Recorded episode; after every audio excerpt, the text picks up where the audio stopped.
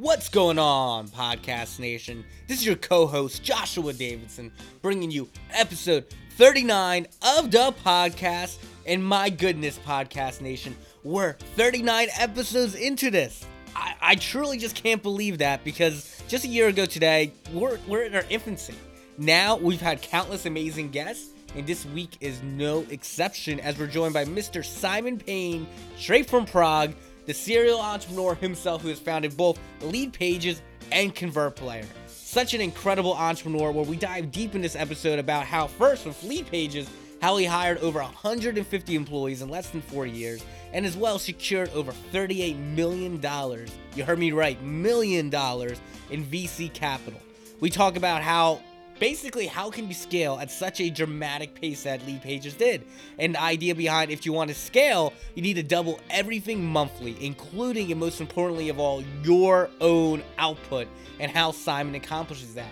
We talk about how going to hire, you need to handle every role in your company first, yourself, before you go and hire. This way you can understand the needs and the wants and the questions you need to ask to attract the very best talent and so much more.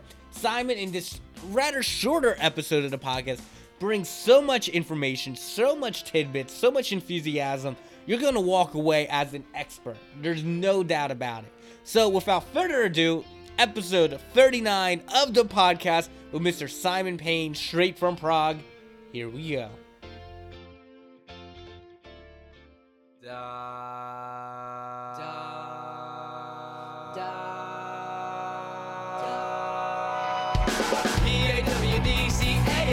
podcast podcast. P-A-W-D-C-A-S-T podcast podcast. Eddie, you know what? You can take the intro for this one. What's up, Pawdcast Nation? We're A little more enthusiasm than that, man. I'm trying Come to. on. Be, I'm I'm in a conference room with other people working. I don't want to. So? scream. That's that's good enough. What's up, Pawdcast Nation? This is episode 39 with Simon Payne. Simon is in Prague, and we are super excited to talk to him. Simon, I don't know if uh, if you know this, but I was in Prague in June, and I fell in love with that city. That's awesome. Yeah, Have yeah. we it's a- have I seen what? I wish we met when you were here. Next time. Yeah, definitely, definitely. I was in Prague too for most of them. I was there for a month. Crazy how long ago that is. That I Oh know, my I know. God. It feels like it was yesterday, but at the same time, it feels like it was a lifetime ago, which is really weird. What? When does your remote year actually end? Uh, so our last month is June.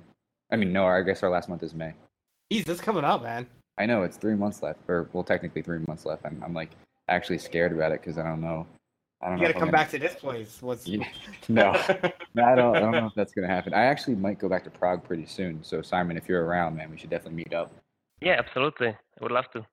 So Simon, let's hear your your life story, man. Let's go from the beginning. So, are you originally from Prague? Like, walk us through a little bit about your childhood.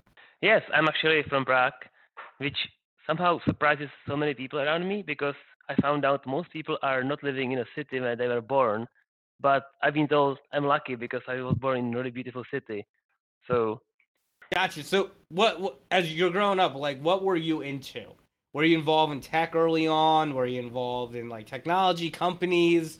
You know, what what kind of guided you to eventually becoming this entrepreneur that's now founded not one but two companies? Yeah, if you want to go really back, I was really into computer games. That's probably what got me into computers.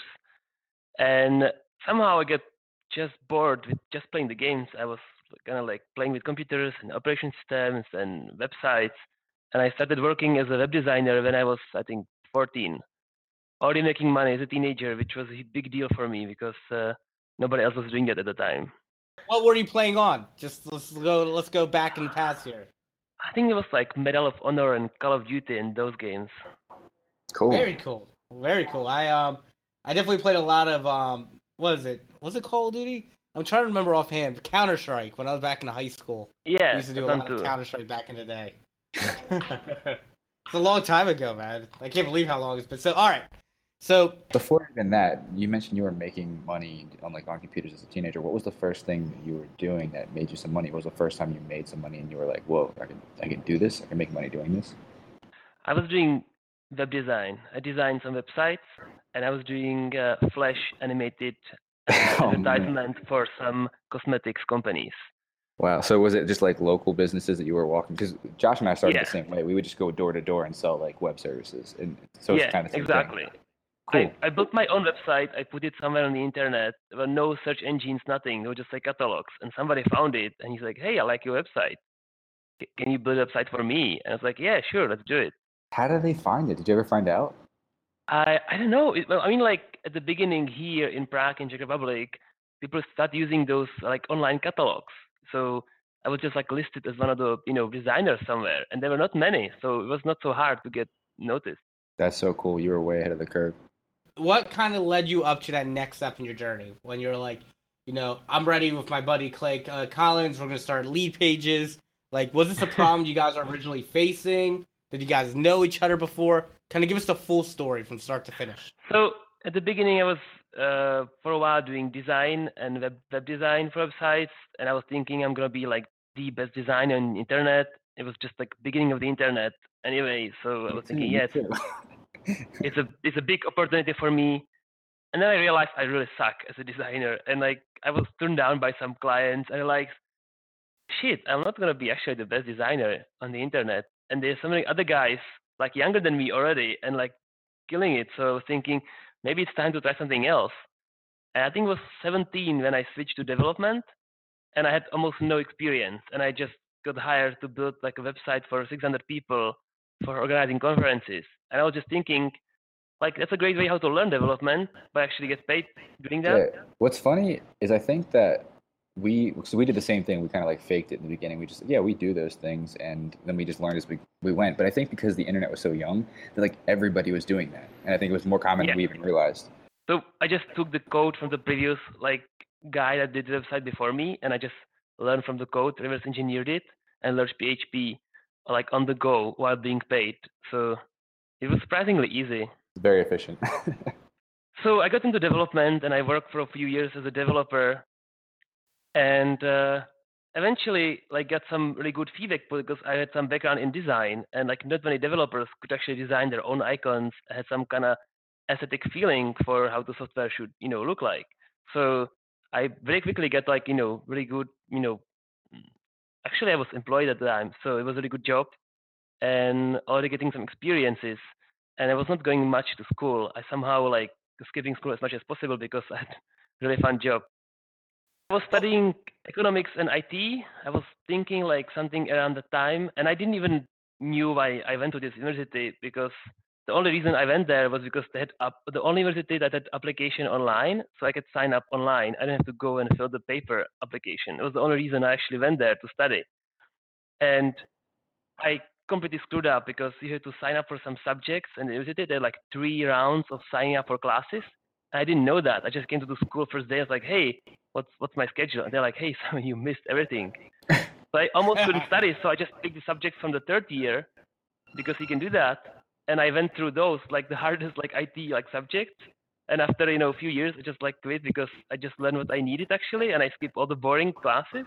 Wow. It was really weird. I just like picked the stuff I actually found useful, while because I didn't have much time to study, I was just like working the whole time. So it was really interesting. And looking back, it was a very smart decision.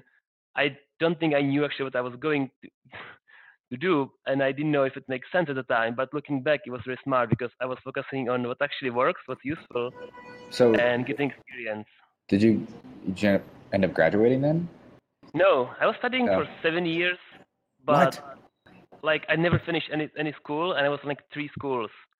I was just coming to classes and listening to the most interesting IT like talks, but uh, never really finished.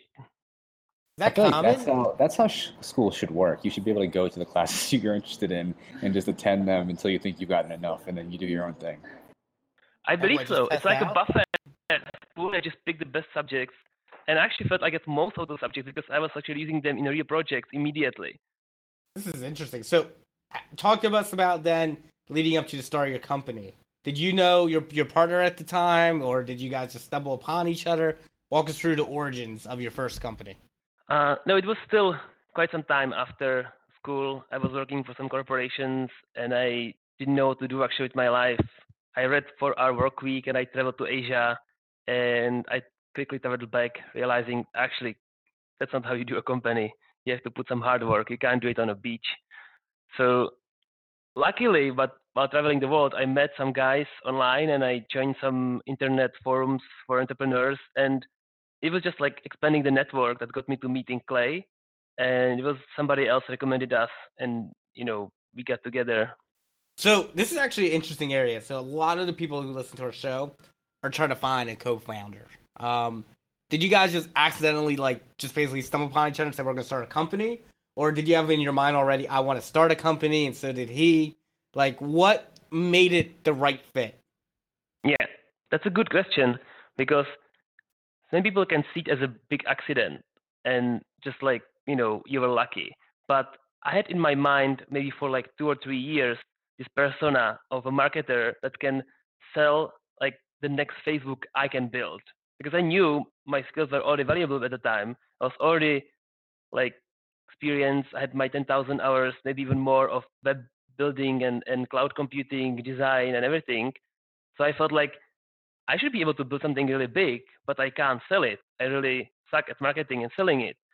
So for like two years at the time, I was turning down offers from bank and corporations and companies to hire me because I was thinking I need to create a space in my life for the co-founder, for somebody who'll be able to build something big with me. And if I said yes to any of that, I wouldn't have the space for it. So when I actually met him, I had this like image of him in my head. I knew exactly that this is the right guy. This is what I was waiting for. And this is concept that's maybe not very clear and not very easy, but it worked really well for me. How did you guys actually meet? Like, what was the the first? Did you like? Was it cold outreach or just organic, like at a networking event? Uh, I think it was like a network effect, and on the other, other side, it was kind of desperation.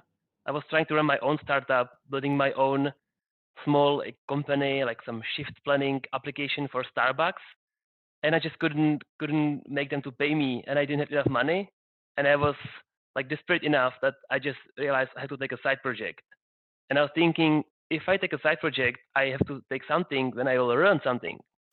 So.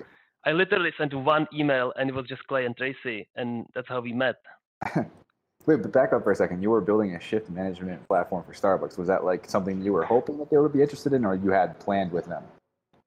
Uh, I kind of like did it the like a rebel way. I just like walked into Starbucks where my sister worked and like talked with the manager and convinced her to start using it in one store. And after a while, the country manager like asked me, "Hey, you're like running this software in your like stores, and people love it, and I only get good feedback. Like, what does it mean? How does it work? It's completely unofficial and, and like probably illegal." And I made a deal with him, and we made like a test in all the stores. So at some point, like all the Starbucks stores were using this software for planning shifts, and all the managers were using it. But they didn't pay you. No, they didn't pay me, and I realized I can't close the deal. I was not a businessman. I wasn't a marketer. I just didn't know what I was doing much. But the software was great, and it worked really well. Are they still using it, or have they developed it further? No, they use it for like a year and a half, and they didn't pay me nothing like the whole time. And eventually, I think in the end, they paid me some kind of like, uh, you know, like goodbye money because they used something else and new software. But I was already working with, you know, uh, my next company by then, so I wasn't really into that anymore. That's that's crazy. Okay, so you meet your co-founder just like through one email, basically. And what was, Yeah, what was the, what exactly. did that email entail? Like, what did you say? It was actually they had a job posting for PHP WordPress plugin developer, which doesn't sound like impressive and exciting at all. And I think most people would probably overlook that. But I kind of like saw through like it was really well written, and it seems like these guys are like big deal and they can actually sell stuff. And I think the email was like they listed 15 things that I should have as a developer working for them, and I sent them email hey, I guess probably more than 30 of those things that you listed 15. Do you want to talk? And I think it was a little bit arrogant, but somehow they listened and they get on a call with me and hired me on a first call. Did you have like a that awkward first conversation when it finally came down to business, like what the division of ownership is, and like how did that that go? I, it wasn't a conversation about being a founder. It was all about being a like low-level PHP wo- plugin developer. Oh, like oh so it started exciting. out like way less than okay, cool. So then Yeah. what? How did that evolve? My my goal is to work with them. I wasn't even planning to being a founder. I was just planning on learning how to sell stuff, how to sell software together with these guys. because they obviously could already sell and they were like crushing it with the info marketing. So I just worked really hard with them for several months, and suddenly they, they got on a call with me and told me, "Hey Simon, you're working so hard and you're telling us what to do the whole time. You're basically behaving like a co-founder already. So let's make you co-founder." That's really, really kind of them. That worked out great for you, though. I'm sure the relationship definitely warranted that. But like, I feel like most people wouldn't be so quick to make that call. You know, like, hey, let's make this guy a co-founder. I don't know. I don't know what the internal working relationship was like, but that's really awesome that they did that for you. Yeah, obviously they wouldn't do it if I didn't deliver like extraordinary results. So I was working actually really hard. So you take you you're now one of the founders. You're growing it. This company grew to over 150 employees in four years, and you guys also secured 38 billion dollars in venture capital. So walk us through like what was the secret recipe that allowed you guys to scale so quickly, and why was it scaling so quickly? I think that's something that a lot of people don't ask is what separated you from maybe a competitor that had a similar idea that didn't really move beyond a product and that's it? So you have to be really flexible and be kind of willing to change. So the whole growth I would divide maybe into five stages, which each of those stages was like working for a different company. The stuff that worked for us when we were three of us was different than it was 10 of us, 50 of us, and 100 of us. So each stage was completely different company.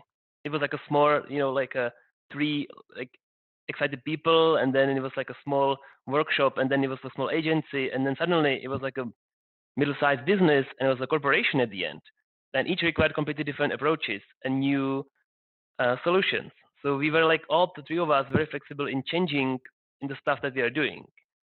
And in terms of scaling, that's something that most people don't understand is that scaling doesn't like happen to you. You have to make it happen. So every month we doubled our efforts. So if we sell like enough like 10,000, I don't know, let's say 10,000 like units one month, next month we have to make double of that. Or, you know, I think it was like 25% more every month. So that means not just putting more content, doing more webinars, doing more calls with customers, shipping more features. Like everything has to increase every month proportionally to the sales. So in the beginning, the the growth and scaling was not really that it was just happen to us because we had a cool product. We just, you know, systematically increased our effort. So explain on the surface what it is you guys were doing, and, and as like both what your business is and how then you're scaling it, and then b all the different things you're doing to outreach to scale beyond that. So the three of us, the three founders, me, Clay, and Tracy, we divided the areas that we would each dominate. I was just 100% responsible for the tech side. Clay was doing marketing, and Tracy everything else, from finance, marketing to law issues and HR. And it kind of freed us, me and Clay, to focus on just the two areas, like the marketing and the tech. And we always kind of have this clash between the marketing and technology, what is possible and what we need, and what is not possible. And it's kind of like nailed down and drill down to the features that actually can be shipped, you know, fast and are good for customers. So, and what was the actual product at this time doing? Like, what were you guys that offering, was, and how you were billing? That was uh, that was the LeadPages, uh, the, the main product, and we. Okay, so explain, explain. Yeah, explain exactly what LeadPages is because I don't think everyone. Oh yeah. Yeah. That's a good point. LeadPages is a landing page builder, and uh, it helps you create a single like one page website for your product, for your offer, or for your like registration for a webinar, which helps you kind of to streamline the marketing efforts into just one point. Right. So curious because you guys are based out of Czech Republic, I'm, I'm sure, right? Um, no, no, no. It was based in the U.S. Oh, it is based in the U.S. Okay, so you're you're the only one based out, of the. Yes. Okay. Okay. So your direct competitor at the time, I'm assuming, was like LaunchRock, right? Uh, not not really. It was more like Unbounce, and uh, I don't even remember the other competitors. Okay. And what?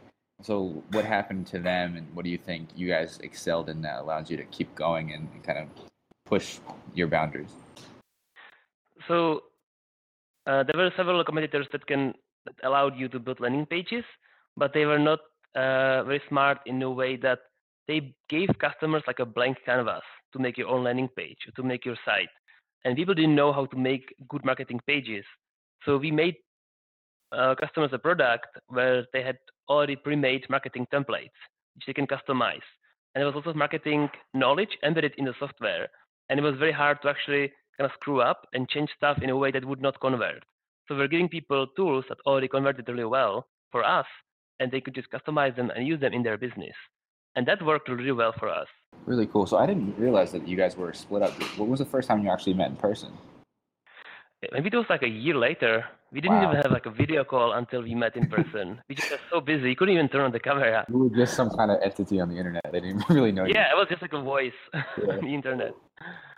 So, Simon, I, want to go to the science behind a landing page for a minute. A lot of startups listening to this, a lot of the companies honestly listening to this, are always trying to maximize conversion, engagement, and really trying to maximize to build hype, you know, whatever that goal might be. What's the secret? What are the few things you should be doing that's going to make a real significant difference if you're going to put a landing page up or anything of the sort? Well, you can either you know use something that already works from somebody, just copy them. That's like you know very easy for somebody who has no experience. But after that, you know, as you grow and you get more customers, you need to make some of your own decisions. And the best way to find out what works, what doesn't work, is split testing. Clay was building landing pages manually before we made this company for years, and he split test every single detail from like shape color and, and button color and uh, text and everything. So he actually knew what works really well. So if you're doing it in your business, you should really test everything from colors to text to different elements on the page.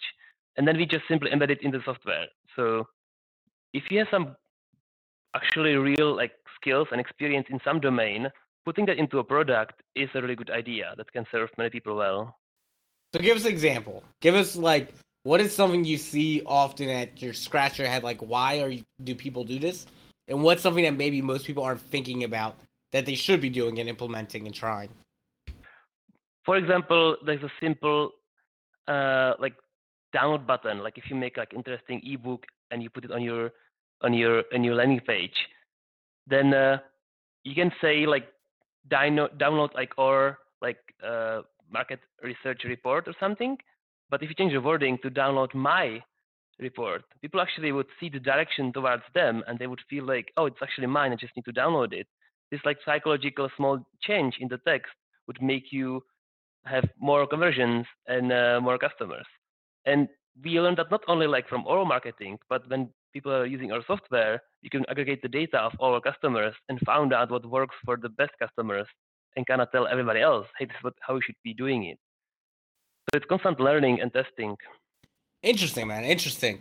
So you're growing this company and you're hiring like crazy. Walk us through when you first decided we're going to need to hire, and then what were you hiring? So we have context when you're growing. We were hiring the whole time, you know, from the very beginning, uh, mostly support and engineers. But it was not as fast as you would think. I think first year we had maybe three or four developers, and uh, mostly hiring in other areas because we really hired by the the idea that if we hire somebody, they have to bring enough money to pay for themselves the same month. We almost didn't have the money for the developer we hired, but the features he created were enough, you know, brought enough customers that they paid for his salary. So that was kind of like weird attitude, but it put a lot of stress on us and actually made us grow really fast and effective. So how do you guys delegating? Like how are you managing having all these new people being brought on? I think it's really important to hire really extraordinary people at the beginning. When I was hiring developers, I was thinking this guy one day will be like uh, the team leader of like the whole development team or like whole section. Like he better be good.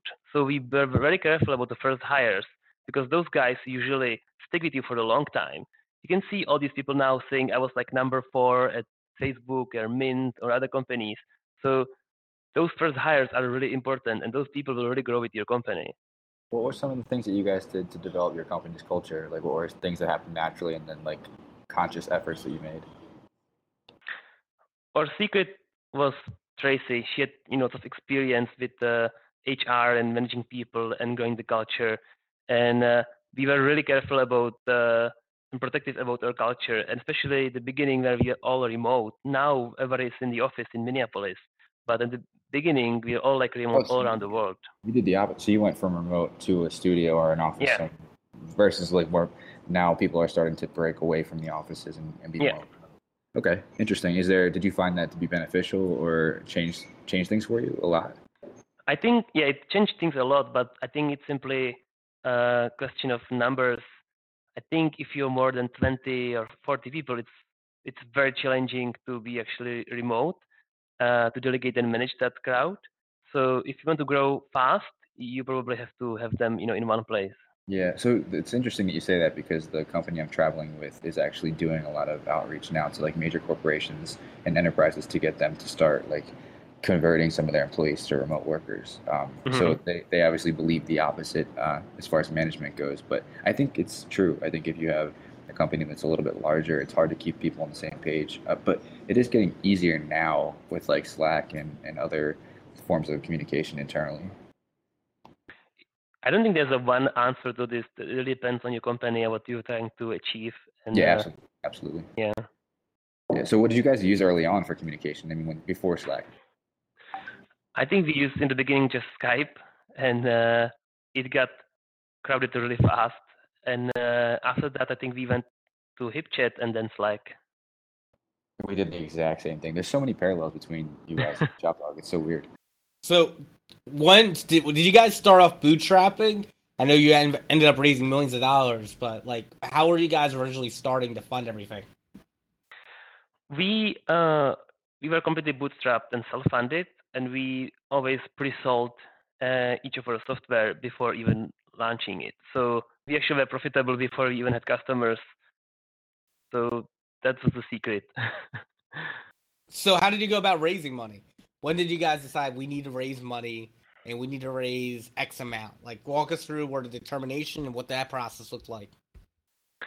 I think we didn't put as much effort into it as other companies, and it wasn't our primary goal. Our primary goal was growing the company and satisfying our customers.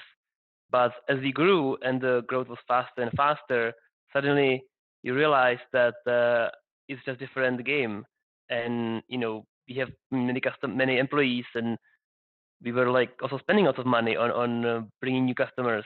And suddenly you can have like just one bad month, and you can uh, can be disaster for the company. So even though we were very profitable and the company is even today is still profitable, we thought about the investment as a backup. If we have some, you know, one or two bad months, it can really like save us. Luckily, that never happened, but uh, that was the main motivation in the beginning. What were you pitching? Who were you talking to?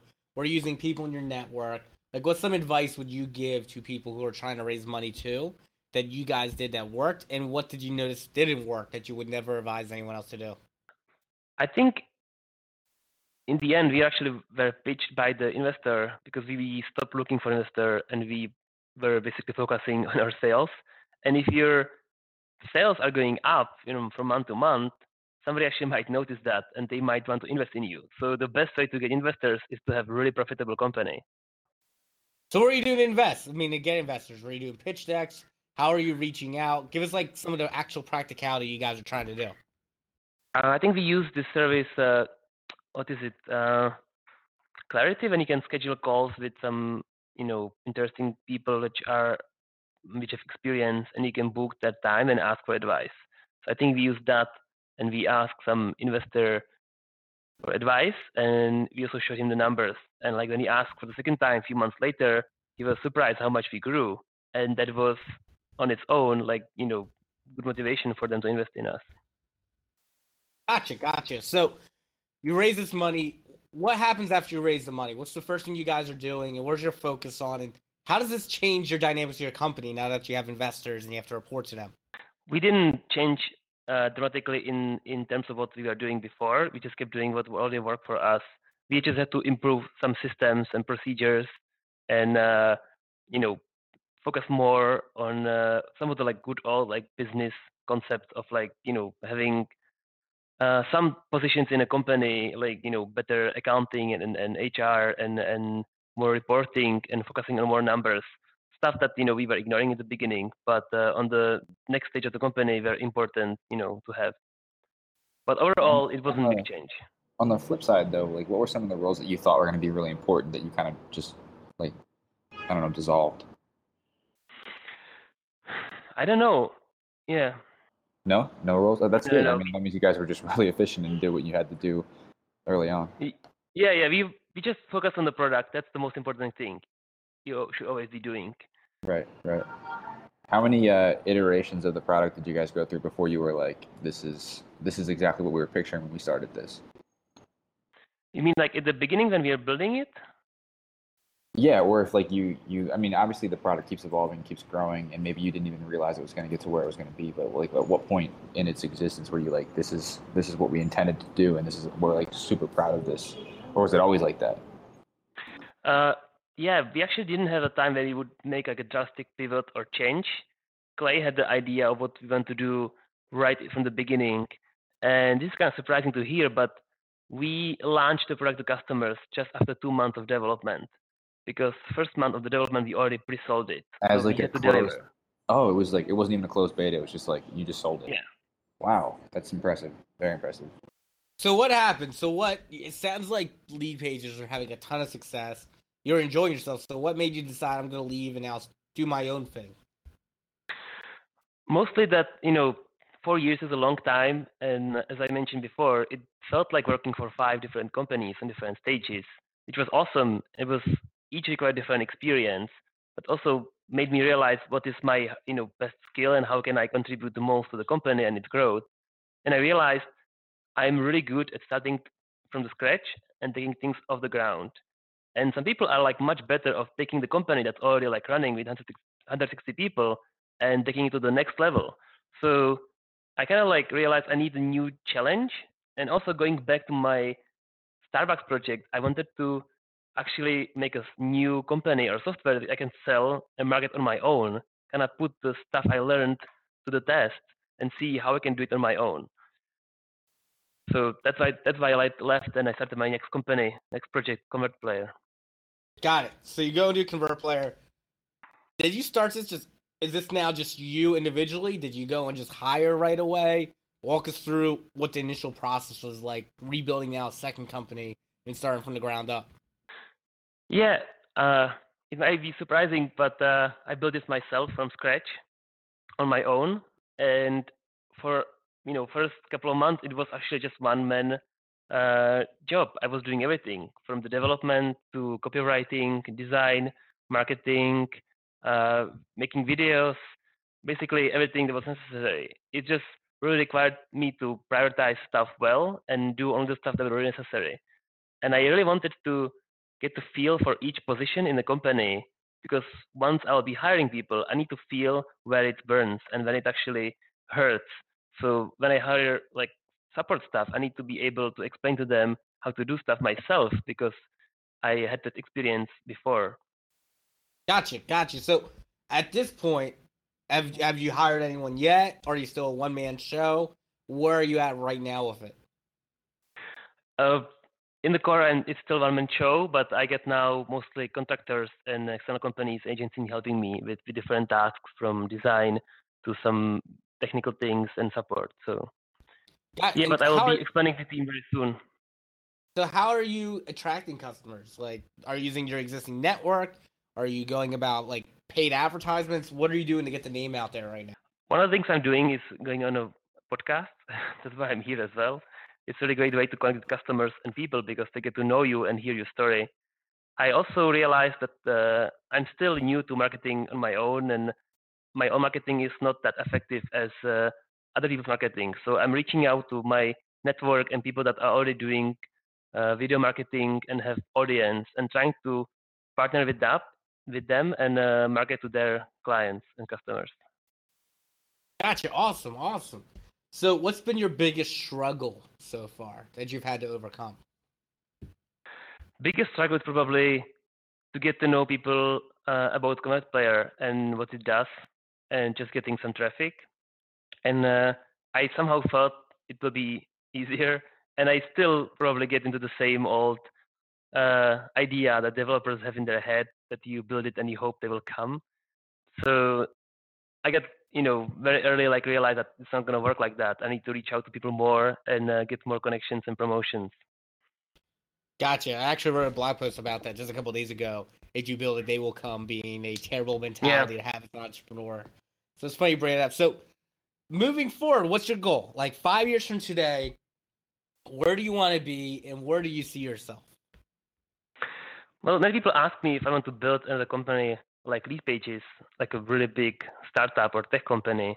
And uh, it actually is not my primary goal. I want to build something much smaller, something where I get uh, more control and get small, really excited team of people that I will have, you know, close connections to, and we'll be building something like a very premium uh, product for specific niches, kind of like a professional like tailors for software, where you would deliver like really high quality tools for some people. Gotcha, gotcha. Awesome, man. Awesome. What can Pawdcast Nation do for you? What value that can we bring for you? And or what what what is it that you need help with that you think our our our our audience can help you?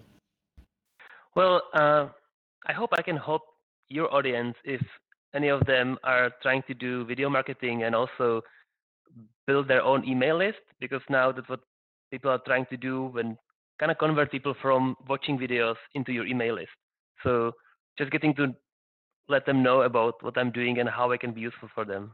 Very cool, man. And and how can Pawdcast Nation learn more about both your companies, reach out to you, and keep following along as you keep growing?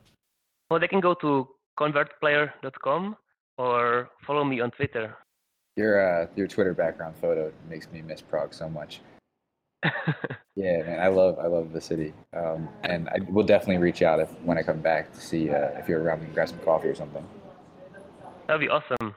Yeah, And I'll and I'll make sure in the show notes that we include the exact links, so Pawdcast Nation you can follow along. So, Simon, we appreciate you being a guest on the show, my friend, and you know, we're looking forward a couple years to have you back as your company stays small and lean, but nice and big. It's, Yeah. I think the proper definition is you, you have a very dense company.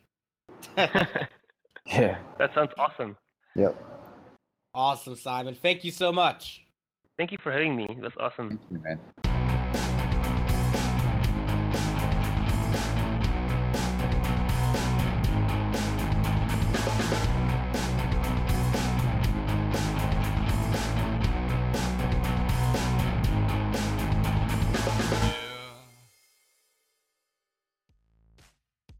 Hey, Pawdcast Nation, before you go, this is just a reminder that this episode was brought to you by your friends at chopdawg.com. Dawg is spelled D A W G. If your company needs an incredible team to help build your app, maintain your app, help take you to the next level, be your outsourced CTO, reach out to us. We provide free quotes, free proposals, and there's no obligation. Seriously, if you just want to pick our brain and see how we might be able to help you, reach on out. I will talk to you personally one on one. And I mean that. Just fill out hire.chopdawg.com. Again, that's hire, H I R E, dot chopdawg.com. And we'll set up a time to chat one on one. We would love to hear more about your startup, more about your company, more about your enterprise, and see how we might be able to help you. Thank you again, Pawdcast Nation, for listening to this episode of the Pawdcast. We'll be back to you again, hopefully next week, if not the following week, with another episode of the Pawdcast. Thanks.